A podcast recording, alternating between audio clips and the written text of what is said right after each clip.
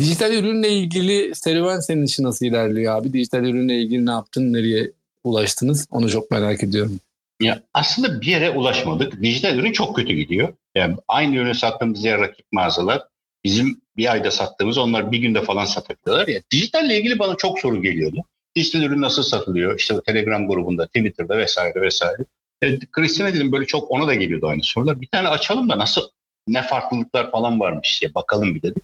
Bir de şey vardı. Bir şey biz işte Toolsy tarafında da hani biz fiziksel ürüne çok hakim olduğumuz için belki Toolsy'ye dijital ürünlerle ilgili bir şeyler ekleyebiliriz diye düşündük. Yani bunu ekleyebilmek istiyorsan o işi yapabiliyor olman lazım ki satıcının ne çektiğini bilirsen ona göre bir derman üretebiliyorsun.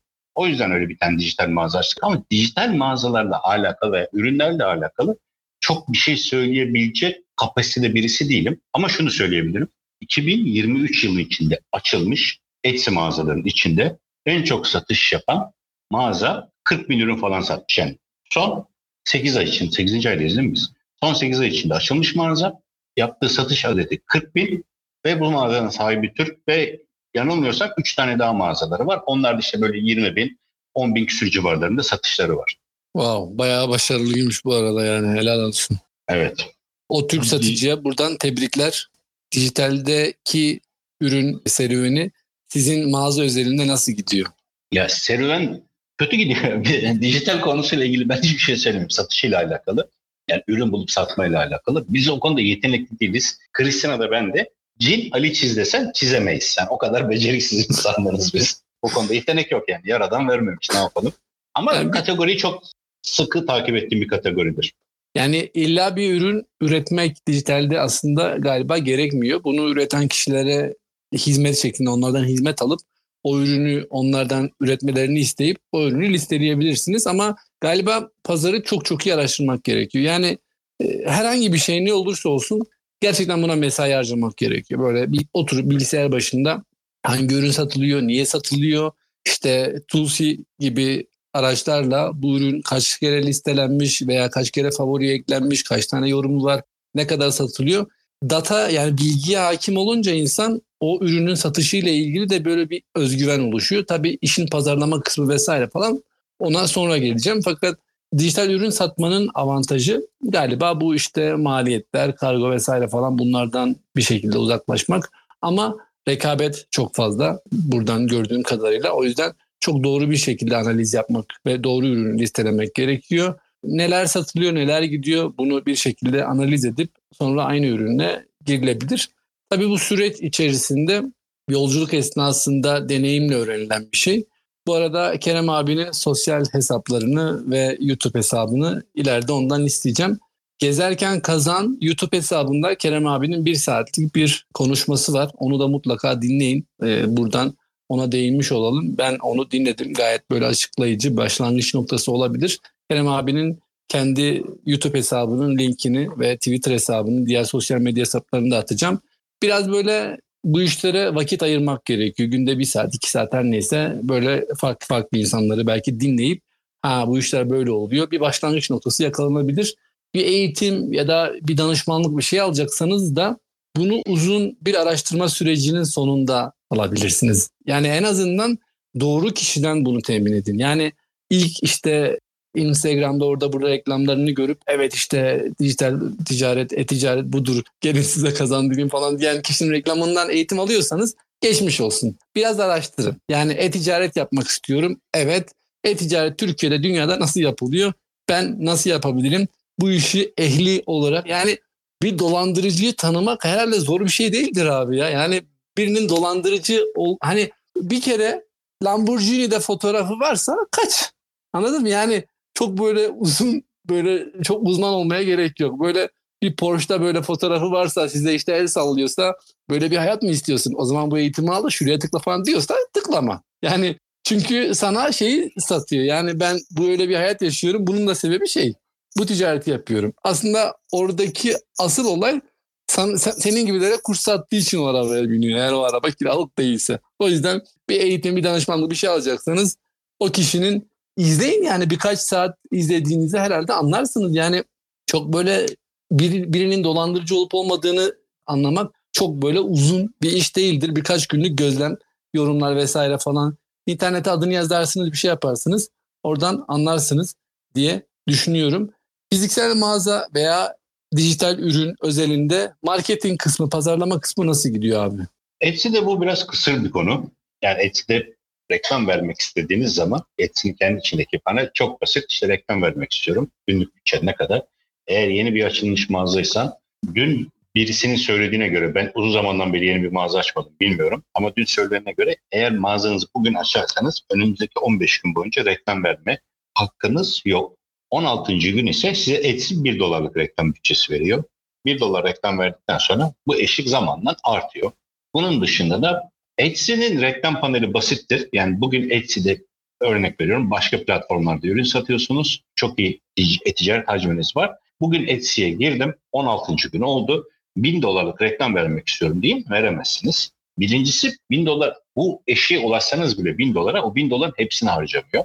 Ve bu konuda biraz küçük. Bu da şeyle alakalı. Her satıcının $1000 bütçesi yok. Eğer bir mağaza $1000 reklam verip ürün bütün slotunu kapatırsa ondan aynı nitelikte aynı ürünleri satan diğer mağazaların ürün satması çok zorlaştığı için Etsy bunu homojen bir şekilde, belli bir algoritmayla herkes eşit şekilde dağıtmaya çalışıyor. Onun dışında Amazon gibi, AdWords gibi, işte Meta gibi, buradaki gibi gelişmiş bir panel yok. Yukarıda bütçesi, onun altında bir tane grafik var. Grafikte işte günlük ne kadar harcadığını yazar. Onun hemen altında da reklamınız olan listingler. Bu listinglere gelen hangi kelimelerden trafik gelmiş, bunları görebilirsiniz. Burada optimize edilebilecek tek alan, size hangi kelimelerden trafik geldiğini gösteren bir alan var. Orada da işte böyle yukarıda listingin kendisi var. Sol tarafta kelime, sağ tarafta da bir tane buton var. Sola sağa kaydırabileceğiniz bir buton. Oradan alakasız kelimelerden size trafik gelebiliyor. Bunu kapatırsanız bir parça reklamınızı optimize etmiş olabilirsiniz Etsy'de. Onun dışında da marketing için yapabileceğiniz, bir de Etsy'nin kendi içinde off-site denen bir reklam türü var. Bu da şöyle bir şey. Etsy sizin yerinize ürünün reklamını yapıyor. Google AdWords'le, Meta'yla, Facebook, Instagram vesaire vesaire. Bir de bunun dışında Amerika'da çalıştığı ünlü bloggerlar var. Bunların bir ünlü bloggerdan kastım 1 milyon ve üzeri takipçisi olan influencer. Bu kişilerin bloglarından reklam alanı, spot alanı satın alıyor. Orada ürünleri gösteriyor. Burada sizin ürünlerinizi gösteriyor Etsy. Buradan dolayı bir satış oluşursa satış bedelinizden %15 kesiyor. Yani ürün $100 satıldı. Kabaca da Etsy'nin komisyonu %17'ye falan geliyor da hesabı kolay olsun diye %20 diyelim. %20 Etsy satış komisyonu, %15'te reklam bedeli kesiyor. Aslında bu mantıklı çok mantıklı bir şey. Yani keşke bana bütün gün oradan satış gelse. Çünkü şöyle bir şey var. $100 bir ürüne $15 harcarsanız reklamdan satabileceğinizi kesin bir cevabı yok. Ama buradan gelenlerin hepsi kesin satışa dönüşen şeyler. Ve şöyle de bir şey var. Bir şekilde bu ürün iade olursa o %15'te size iade oluyor. Yani inanılmaz bir güzel bir kapı var ama buradaki slot aralığı da çok düşük. Çok iyi bir şeymiş. Çünkü böyle reklam verenlerin bildiği üzere Facebook, Meta ile Google reklamcıları arasında şöyle bir fark vardı. Facebook özelinde Instagram'da falan reklam verdiğinizde görüntülenme başına ücret ödüyorsunuz. Bir satış olsa da olmasa da, maalesef kendi şirketim için, su arıtma cihazı şirketim vardı, onun için reklam veriyordum. Ama Google, mesela Google'a 1 yatırıyordum. Google'dan 6 dönüş oluyordu. 1'e 6. Veya 1'e 7, oran değişiyor. Ama Meta'ya, Facebook, Instagram özelinde 1 yatırıyordum, 3 geliyor falan. Çok düşük. Çünkü kaç kişi görmüş ama boş görmüş. Biraz platformlar arası olay da farklı. Bu anlamda Google'un reklam paneli, Google Ads bana inanılmaz iyi geliyordu. Etsy'nin bizim adımıza, yani öyle bir mağazamız olursa bizim adımıza reklam vermesi çok iyi. Çünkü Etsy içerisinde profesyonel dijital marketing uzmanları var. Benden de senden de bir şekilde, yani senden belki iyi bilmiyordun ama bir şekilde bu işi normal yapan birilerinden daha iyi biliyordur. O yüzden çok çok avantajlı. Satıştan da alsınlar yani. Çok harika bir şeymiş bu arada. Evet. Ya muhtemelen hepimizden iyi biliyorlardır. Yani hiç reklam vermemiş birisi o departmanda işe başlasa bile 6 ay sonunda gelen feedbackleri okuyarak, yani böyle benim diyen uzmanı cebinden çıkarabilecekler. Çünkü kendin işinde işi çok iyi bilebiliyorsun. Sürekli feedback geliyor sana. Yani platformdan geliyor, insanlardan, satıcılardan. Bu bir insanı geliştirmek için bulunmaz bir nimet olduğu için muhtemelen benim diyen adamı cepten çıkarır o arkadaşlar. Çünkü çok büyük bir dataya sahipler. Yani o data üzerine o dijital marketing planını hazırladıklarında ortaya inanılmaz bir şey çıkıyor. Bu diğer platformlarda var mı? İşte diğer büyük e-ticaret devlerinde bu olay var mı, yoksa Etsy'ye özel bir durum mu bu? Bildiğim kadarıyla yani varsa da ben duymadım. Öyle söyleyeyim. Muhtemelen vardır bu bunun gibi farklı çözüm üretenler ama yani ben bugüne kadar hiç duymadım. Yani ben çok sevdim bu çözümü bu arada. Yani buradan tebrik ediyorum onları. Böyle büyük influencerlarla. Çünkü hepsi başlı başına bir uzmanlık gerektiriyor. Influencer marketing bambaşka bir şey. Yani o kişi doğru kişi mi? Onun kitlesi doğru kitle mi?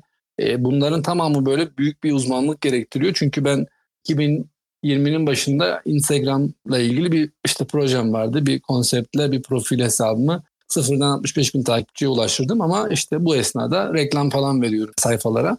Bu böyle mizah sayfaları falan. Reklam verme veya doğru sayfaya reklam vermeyi orada öğrendim. Nasıl öğrendim? Kazıklanarak öğrendim. O zaman 8-9 bin liralık reklam verdim. 8-9 bin liralık reklamın yarısı boşa gitti. Niye? Ben hiç alakasız çöp sayfalara reklam veriyormuşum. Ama bunu insan böyle bir kazık yiyince anlıyor. O yüzden orada influencer marketingin o profesyonel ekip tarafından yürütülüyor olması ve ürün satıldığında sizden komisyonla bir şeylerin kesilmesi mükemmel bir olay. Bunu çok sevdim. Etsy'ye buradan sevgiler, selamlar. Marketing kısmı o şekilde halledilebiliyor. Ama biz kendimiz halletmek istersek eğer bir şekilde cebelleşiyoruz galiba Facebook, Google'da. Ne yazık ki öyle. Bunun başka bir yolu var mı acaba? Marketing kısmında böyle bir yol izleyen birileri var dediğin böyle Google ve Facebook dışında. Pinterest var. Pinterest'ten Etsy'nin arasındaki korelasyon çok yüksek. %40'a yakın bir korelasyon var. Yani Pinterest'ten çıkanların %40'ı Etsy'ye geçiyor. Similar Web'in statüsünde vardı bu. 2022 verisi sanırım. 23 dolardır. Çok emin değilim. O yüzden Etsy satıcıların çoğunluğu veya bir kısmı, büyük bir kısmı Pinterest'e de reklam verebiliyor. Pinterest'e de reklam paneli çok genişmiş, gelişmiş değil ama gene hedeflemesi, ülke hedeflemesi falan vesaire vesaire yapabiliyorsun. Harika. Pinterest bildiğimiz. Pinterest. Ya şu bildiğimiz var ya. Evet. Orada bir profil oluşturup trafik çekebiliyor muyuz? Evet ya yani trafik de öyle de oluşturabilirsiniz ve ürününüzün böyle normal olarak pinleyip daha sonra bunun reklamını verebilirsiniz. Hatta video reklam verirseniz biraz daha güzel oluyor. Harika. Dijital marketing alanında bu şekilde bir yol izleyebiliriz. E-ticaret özelinde böyle genelleme yapacak olursak e-ticarete başlamak isteyen insanlara böyle birkaç tavsiye vermek istersen, şunlara dikkat edin dersen bunlar ne olur? Ben e-ticarete sıfırdan başlamak istiyorum. Ticaret hayatım benim yeniden başlıyor. Sence başlamalı mı? De diyebilirsin, başlamayı ona diyebilirsin. Ama ben gerçekten bu arada kendim kişisel olarak da e-ticarete başlamak istiyorum. Dijital ürün anlamında. Eşim Product Manager, böyle dijital ürün üretebiliyor. Böyle ikimiz kafa kafaya verip dijital ürünler, belki bununla ilgili de seninle ileride irtibata geçebiliriz. Çok sevinirim yani. Dijital ürün üretecek kapasitesi olan veya etrafında bu ürünleri üretecek insanlar olan. Çünkü ben de araştırdım, dijital ürünler nasıl satılıyor, nasıl ediliyor falan. Çok çok iyi bir market var. Fakat onun da atası fiziksel ürün. E-ticaret özelinde konuşacak olursak, e-ticarete başlayan veya başlamak isteyen birisi. Ben bu podcast'i dinliyorum, e-ticaretle ilgili hiçbir fikrim yok. Ben e-ticarete başlamak istiyorum dersem eğer, e-ticarete başlamak isteyen kişilere buradan ne söylemek istersin? Birkaç tavsiyen var mı? Tabii. Birincisi makul şartlarda üretilmiş her içeriği tüketmeleri. Yani sen az önce anlattığın gibi Lamborghini'nin önünde, yüksek bir gökdelende poz vermişler falan varsa bunlardan uzak durun. Bu arada onlardan eğitim almışlığım var. 2018'de 300-350 dolara falan eğitim almışlığım var. Birebir deneyimledim. Yani Türkiye'den böyle eğitim satan birkaç kişiden eğitim aldım. Çok iyi eğitim çıkanlar oldu ama böyle bayağı böyle eğitim içerisine girdiğinde bir kaos içerisinde olan pozisyonlar da oldu. O yüzden dediğin gibi dikkatli olmak gerekiyor. Kesinlikle. Şu yapılabilir, makul şartlarda üretilmiş her içeriği tüketen İngilizce ve Türkçe olabilir. Türkçe de artık çok fazla var. Önceden sadece bunu senin de söylediğin gibi bu gelir elde etmek için yapanlar var. Artık çok fazla normal, sadece bildiklerini aktaran insanlar var. Bunların bu bilgileri tüketebildikleri kadar tüketmelerini şiddetle tavsiye ederim. İkincisi ticarette olduğu gibi az önce de konuşmuştuk. Etik kurallarına dikkat etmeleri gerekiyor. Yani senin başına ne gelmesini istemiyorsan onu da başkalarına yapmaman gerekiyor. Bu birebir ürün kopyalama olabilir, başlığın açıklaması olabilir, bir sürü farklı varyasyonda olabilir. O yüzden yani çok klişedir ama kendine nasıl davranılmasını istiyorsan sen de rakiplerine bence öncelikle öyle davranmak gerekebilir. E-ticaret herkes için değil. Yani şöyle söylerim. Mesela çok iyi bir tasarımcısınızdır. Dijital ürün tasarlıyorsunuz. Ama sürekli gelen mesajlara cevap vermek, ürün yüklemek, ürün için açıklama bulmak bu sizi cezbetmiyordur. E-ticaret yapmak zorunda değilsiniz. Yani siz e-ticaret yapan birine sadece ürün üretip satabilirsiniz. Veya başka bir hizmet verebilirsiniz. Ama hayatınızın alanının herhangi bir yerinde bence bir defa bunu bir denemelisiniz. Çünkü yani zevkli bir şey. Günün sonunda para kazanmak zevkli. Para kazanmanın dışında bir şey üretip bunu yurt dışındaki insanların, Amerika, İngiltere, Avustralya olabilir, Japonya olabilir, yani herhangi yerindeki bir insanların sizin yaptığınız ürünlere değer vermesi bu paradan da önemli bir şey. Ama elbette ki günün sonunda para kazanacaksınız ki bu hobinizi, bu mesleğinizi icra edebilirsiniz. Ama takdir edilmek bence insanın egosunu en çok hoş tutan şeylerden bir tanesi. Eğer böyle bir düşünceye sahipseniz, böyle bir hobiniz veya ürettiğiniz bir şey varsa kesinlikle deneyebilirsiniz. Etsy bunun için çok basit bir platform başlamak için. Çünkü başlangıç seviyesi çok düşük.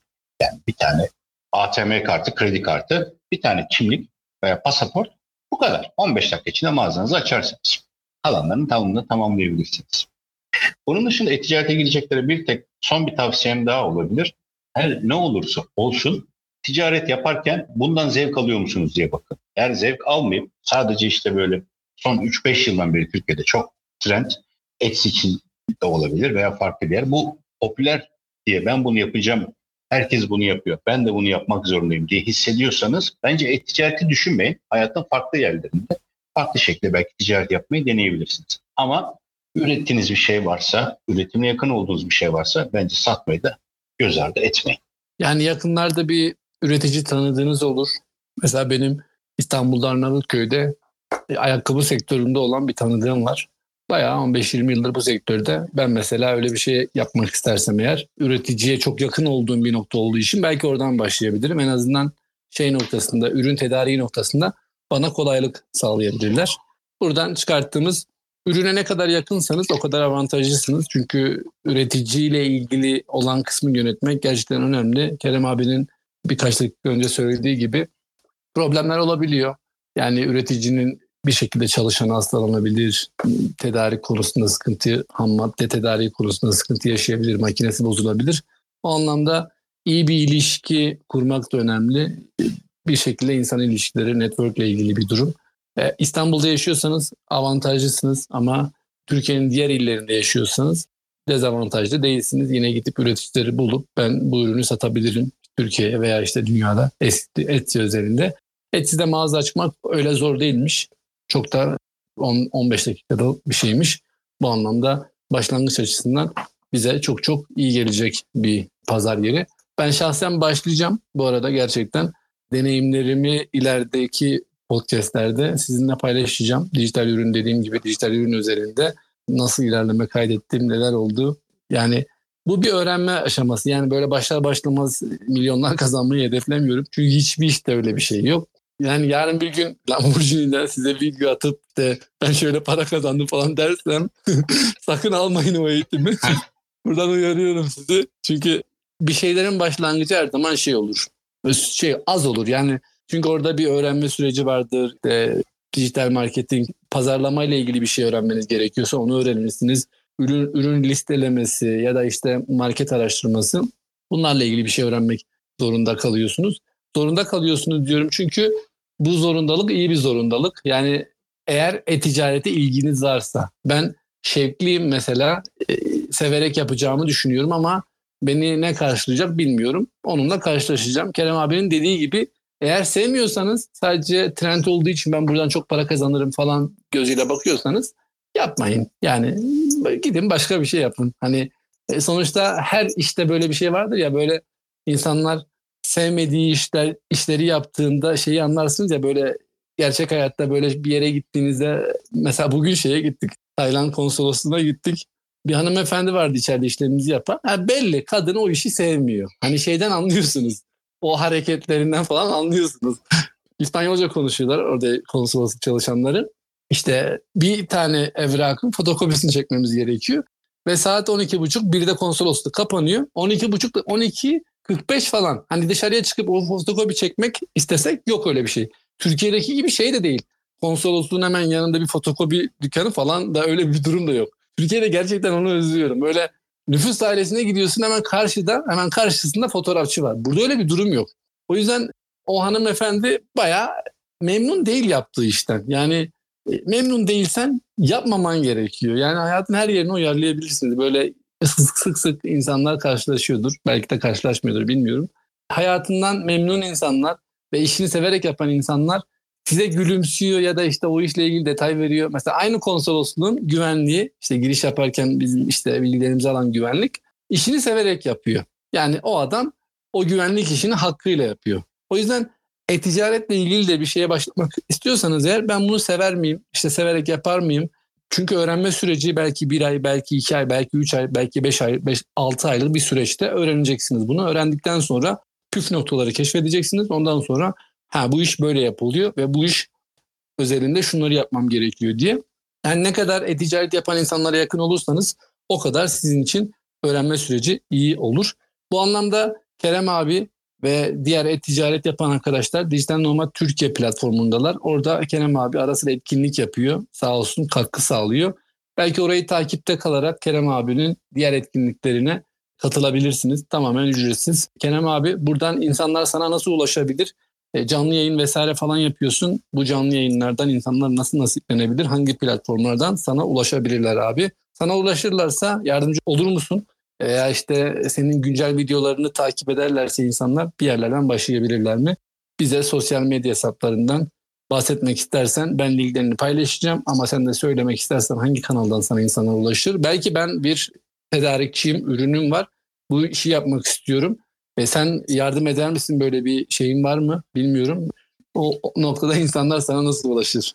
Öncelikle gezerken kazanda, yani Dijital Nomad'da, orada bir program yaptık. Bugün senden konuşmadan önce Furkan'la konuştuk. Yakında galiba bir iki program daha yapacağız. Yani öncelikle buradan ulaşırlarsa çok sevinirim. Oradan çok daha hızlı cevap veriyorum. Yani chat kısmında veya işte burada ticaret kısmındaki alt kategoride soru sorarlarsa yapıyorum. YouTube'da video hazırlık, Etsy, işte CEO veya pazarlama ile ilgili videolar yapıyoruz. Ama bu çok bazen spontane oluyor. Yani şey gibi, çok standart bir YouTuber gibi işte haftada salı, perşembe sürekli içerik üretmem. Vaktim olursa, müsait olursam içerik üretmeye çalışıyoruz. Bir de biz sadece Etsy dikeyinde içerik üretiyoruz. Şimdi pazar yerinin kuralları belli. Bunu bir defa anlattıktan sonra tekrar anlatmanın pek bir anlamı olmuyor. O yüzden sürekli bir içerik üretebileceğim bir platform değil. Bir şeyler değişirse veya unuttuklarımızı hatırlatmak babında genelde işte böyle Q4 başında, 4. çeyrek başında işte böyle 1-2 video yapıyoruz. Onun dışında Twitter'dan ulaşabilirler. Orada öyle canım sıkıldıkça tweet atıyorum. İnsanlar istediklerini sorabilirler mi? Eğer Google'da arayıp sorunun cevabını bulamadılarsa, bu tarz sorular sorarlarsa çok sevinirim. Yani böyle söyleyince kendini beğenmiş, sesli söyleyince kendini beğenmişlik gibi oluyor ama şöyle düşünün. Bizim bir tane Telegram kanalı var. Orada yaklaşık 14.000 kişi var. 300.000 tane de mesaj yazılmış. Dün baktım başka bir yerde konuşacaktım. 300.000 mesaj. Bunların 100.000 tanesi minimum Etsy'nin dikeyinde cevaplar. Yani ben bir şeyi, bugün Etsy ile ilgili sorulabilecek herhangi bir soruyu muhtemelen 80 defa cevapladım. Etsy'nin komisyonu ne diye cevap yazarsanız LinkedIn'den, Twitter'dan muhtemelen cevap alamazsınız. Çünkü bu sorunun cevabı internette çok kolay bir şekilde bulunabiliyor. Ama bunun dışında bazen çok spesifik örnekler olabiliyor. Bazen karşılıklı konflikt olabiliyor satıcılar arasında. Çıkar çatışması diye çevirebiliriz herhalde. Böyle şeyler olabilir. Çok radikal başınıza bir şey gelebilir. Aramışsınızdır, bulamamışsınızdır gerçekten. Twitter'dan veya gezerken kazandan, Dijital Nomad'dan sorun. Samimiyetimle bildiğim kadarıyla cevap veririm. Bilmediğimse araştırır gelirim, öğrenirim. Bunun dışında galiba bu kadar. Twitter hesabın, Telegram hesabın isim olarak söylersen ben aynı zamanda link olarak ekleyeceğim ama en azından böyle ismini söylemek istersen Twitter hesabının kullanıcı adını. Twitter'da Kerem Başalı veya K. Basali diye ararsanız bulursunuz. Twitter'da Telegram'da çok aramayın ya, gezerken ama Dijital Nomad'da gezerken kazandan bulun. Oradan daha hızlı cevap alabilirsiniz. Çünkü orada biraz daha samimi ilerliyor işler. Diğer tarafta biraz daha resmi gibi. Resmi demeyeyim de standart. Evet, daha standart. Yani gezerken kazanda daha samimi cevap veriyorum. Veya normalde bizim Telegram kanalında sorsanız da cevap vermeyeceğim. Soruya da gezerken Dijital Nomad'da cevap veriyorum. Çünkü Dediğin gibi bu arada şeye katılıyorum. Yaratıcı soru sorma olayına katılıyorum.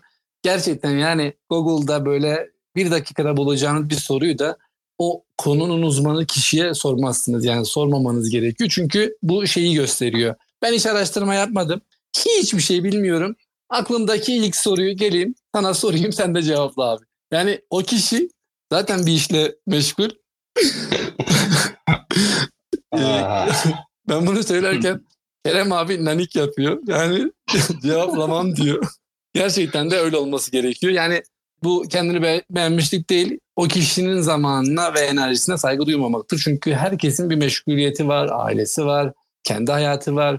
Böyle bunları böyle bütün kenara bırakıp sizin işte ben Etsy'deki komisyon oranını merak ediyorum ama affedersin git Google'a yaz Etsy komisyon oranları, zaten 2 dakikalık bir aramada çıkar. Ama böyle gerçekten girdiğiniz içerisinde ciddi bir problemle karşılaştınız, aradınız kaynakları bulamadınız. Siz de böyle bir saat ayırın ki sizin işte bu soruyu Kerem abiye sorarsanız o da size bir 5-10 dakikasını ayırsın. Ama şeyi görsün yani siz 1 saat 2 saat ayırmışsınız. Hani siz kendi işiniz için bir 1-2 saatinizi ayırın, arayın, bulmaya çalışın. Ondan sonra ulaşın ki insanlar, sadece Kerem abi özelinde değil bu arada, bütün herkes, diğer içerik üreticiler için de bu geçerli.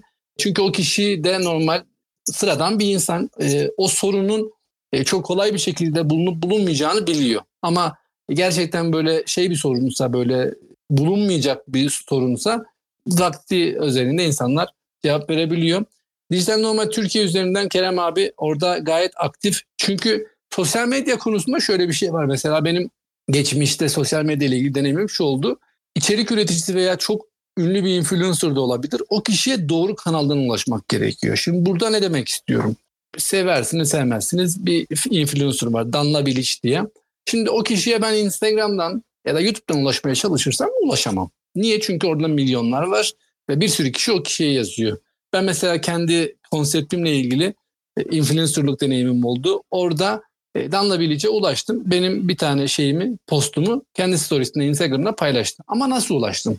Şunu biliyorum ki Twitter'dan ulaşırsam ona direkt olarak ulaşabilirim. Twitter'dan ona bir tweet attım ve o postu gördü. Instagram'da hesabında paylaştı. Yani kime hangi mecradan ulaşacağınızı çok iyi bilmeniz gerekiyor. O yüzden influencer özelinde eğer Instagram'da 5 milyon takipçisi varsa Twitter'da o kadar takipçisi yoktur. Veya diğer başka bir platformda o kadar takipçisi yoktur. Oradan ulaşmanız daha mantıklı. Kerem abi de size açık çek veriyor. Diyor ki Digital Nomad Türkiye üzerinden bana ulaşırsanız oradan bir şekilde vaktim dahilinde size cevap verebilirim. Çünkü dediği gibi orada samimi bir aile ortamı var. Çok güzel bir community oluşturduk orada. Orada da influencerlar var ve YouTuber'lar var. O insanlara da oradan ulaşabiliyorsunuz. Orada da aktifler. Doğru bir araç orası ulaşmak için. Kerem abi çok teşekkürler. Senden bir şarkı, film, kitap, bir tavsiyen var mı? Hani ben bu podcast'i dinledikten sonra senin bu tavsiyenle ilgili işte bir şarkıysa şarkıyı dinleyip vay be ne güzel şarkıymış ya da hani senin için özel bir anlamı olan işte ben şu diziyi izledim, bu filmi izledim, hayatımda böyle bir etkisi oldu veya bir kitap var da böyle bir etki uyandırdı dediğim bir şey var mı? Hatta buradan sen söylemeden ben bir tane söyleyeyim. Yazarın adını hatırlamıyorum ama kitabın adını yazarak bulabilirsiniz.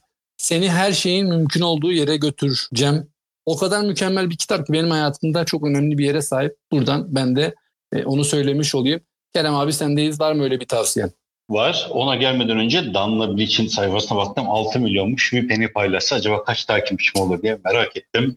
Galiba çok dur herhalde. Uzun zamandan beri ben öyle. Bu arada Instagram'da bana hiç soru sormayın. Cidden çok ender durumlarda giriyorum. Ablam falan mesaj yazarsa bir tek onun için. Kitaba gelecek olursak da Arvin Yalom'un var. İşe ağladığında diye. Yazacağım yazılı olarak tekrardan bu arada belirteyim. Sendeyiz. Benim için kitap şeydi. Çok hoşuma gitmişti. Kurgu bir kitap. Gerçek değiller. Yani bu işte iki kişi, kitaptaki iki kahraman gerçek hayatta birbirleriyle hayatlarına denk gelmemişler. Aynı dönemlerde yaşamışlar. Çok akıcı bir kitaptı. Bu, yani benim en sevdiğim kitaplardan bir tanesi de budur. Hala arada bir böyle bazen 3-5 not aldığım sayfası var. Açıp oralara bakıyorum. Bunun dışında da şarkı konusunda genelde ben hep böyle melankolik şarkılar dinlerim. O tavsiye vermeyeyim, milletin modunu düşürmeyelim. Tamam. En azından dürüst bir şekilde şarkı konusunda tavsiye vermeyeyim. Harika. Söylediğin kitabı, kitaptı bu arada değil mi? Yanlış anlamadım. Kitap. Tamam, onu açıklamalara yazacağım. Senden bana yazmanı rica edeceğim. İnsanlar oradan da açıklamadan da görebilirler. Bu arada podcast esnasında bahsettiğimiz linkler, işte referanslar, kitaplar vesaire falan, bunların hepsini açıklamaya yazıyor olacağım. Kerem abi, çok teşekkürler geldiğin için. Benim için güzel bir kayıt oldu. Umarım senin için de öyle bir kayıt olmuştur. Benim için de harika bir kayıt oldu. Umarım dinleyiciler için de olmuştur. Ayrıca tekrar teşekkür ederim beni ağırladığınız için. Umarım herkes için çok yararlı olur. Podcast'in daha geniş kitlelere ulaşması için podcast'i takip edin. Bölümleri beğenip yorum yapın lütfen. Ve arkadaşlarınızla, komşunuzla, herkesle paylaşın. YouTube, TikTok, Instagram ve LinkedIn üzerinden beni takip edip soru sorabilirsiniz. Vakit buldukça hepsine dönüş yapıyor olacağım. Eğer sen de işini bilgisayar ekranına sığdırıp uzaktan çalışarak dijital göçebe olmakla ilgili daha fazla bilgi edinmek istersen, dijital göçebelerin buluşma noktası olan Digital Nomad Türkiye platformuna göz atabilirsin.